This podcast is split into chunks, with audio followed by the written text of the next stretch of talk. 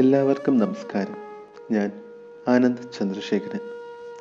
സത്യവതിയുടെ ആവശ്യപ്രകാരം വ്യാസ മഹർഷിക്ക് അംബികയിൽ ധൃതരാഷ്ട്രരും അംബാലികയിൽ പാണ്ഡുവും അംബികയുടെ ദാസിയായ പരിശ്രമി എന്ന പേരുള്ള സ്ത്രീയിൽ വിതുരരും ജനിക്കുന്നു.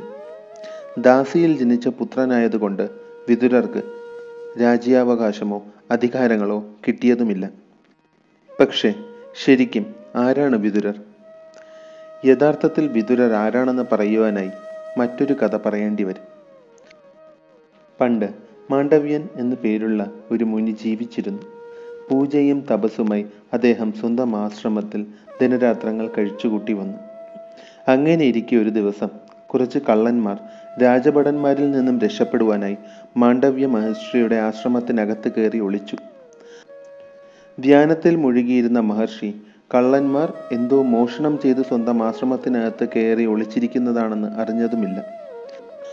കള്ളന്മാരെ തപ്പിവന്ന രാജഭടന്മാർ അവരെ ആശ്രമത്തിൽ നിന്നും കണ്ടെത്തുകയും മോഷണ മുതലിൻ്റെ പങ്ക് പറ്റിയെന്നും കള്ളന്മാരെ ഒളിക്കുവാൻ സഹായിച്ചു എന്നുമുള്ള കുറ്റങ്ങൾ ആരോപിച്ച് മാണ്ഡവ്യ മഹർഷിയെയും ബന്ധനസ്ഥനാക്കി. തുടർന്ന് ശിക്ഷയെന്നോണം രാജഭടന്മാർ കള്ളന്മാരെയും മാണ്ഡവ്യ മഹർഷിയെയും ശൂലത്തിൽ കുത്തി നിർത്തി കൊല്ലുകയും ചെയ്തു.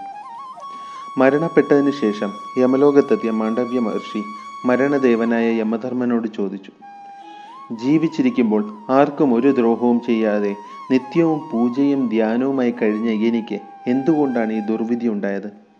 ഇത്രയും വേദനിപ്പിച്ച് കൊല്ലപ്പെടുവാൻ മാത്രം എന്ത് തെറ്റാണ് ഞാൻ ചെയ്തത്?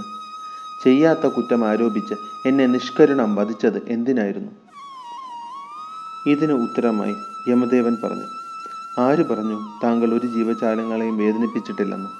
താങ്കൾ കുഞ്ഞായിരുന്ന കാലത്ത് ചെറുപ്രാണികളെ ഈർക്കിലിൽ കുത്തി നിർത്തി അതിൽ നിന്നും സന്തോഷം കണ്ടെത്തിയിരുന്നു.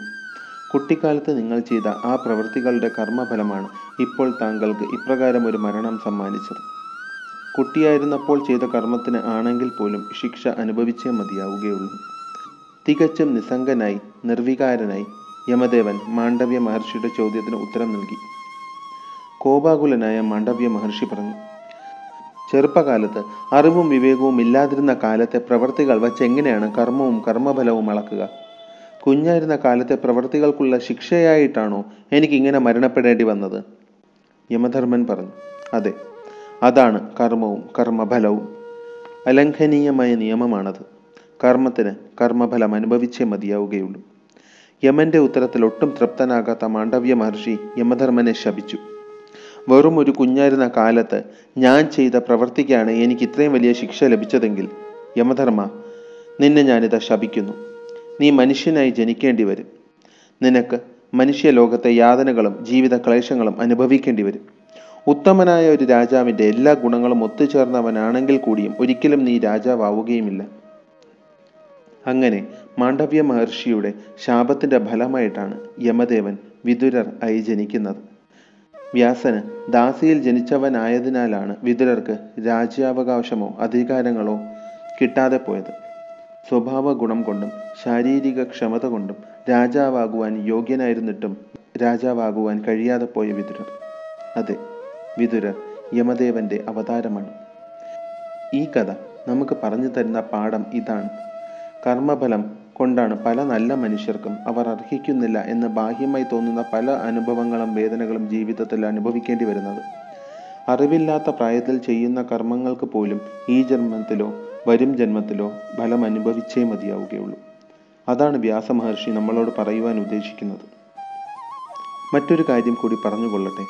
വിതുരർ യുധിഷ്ഠിരന് ഏറ്റവും വേണ്ടപ്പെട്ട നേരങ്ങളിൽ വേണ്ടപ്പെട്ട ഉപദേശങ്ങളും സഹായങ്ങളും നൽകിയിരുന്നു. വാരണാവതത്തിൽ നിന്നും രക്ഷപ്പെടുവാനായി പാണ്ഡവരെ സഹായിച്ചത് വിതുരറാണെന്ന് നമ്മൾ കണ്ടതായിരുന്നുവല്ലോ. യമധർമ്മന്റെ മകനായ യുധിഷ്ഠിരനെ പലപ്പോഴായി സഹായിച്ചിരുന്ന വിതുരർ യമധർമ്മന്റെ തന്നെ അവതാരമായിരുന്നു. പാണ്ഡവർക്ക് വേണ്ടി വ്യാകുലപ്പെടുന്ന വിതുരരിൽ യുധിഷ്ഠിരന്റെ പിതാവായ യമധർമ്മനെ തന്നെയാണ് നമുക്ക് കാണുവാൻ കഴിയുന്നത്. നന്ദി.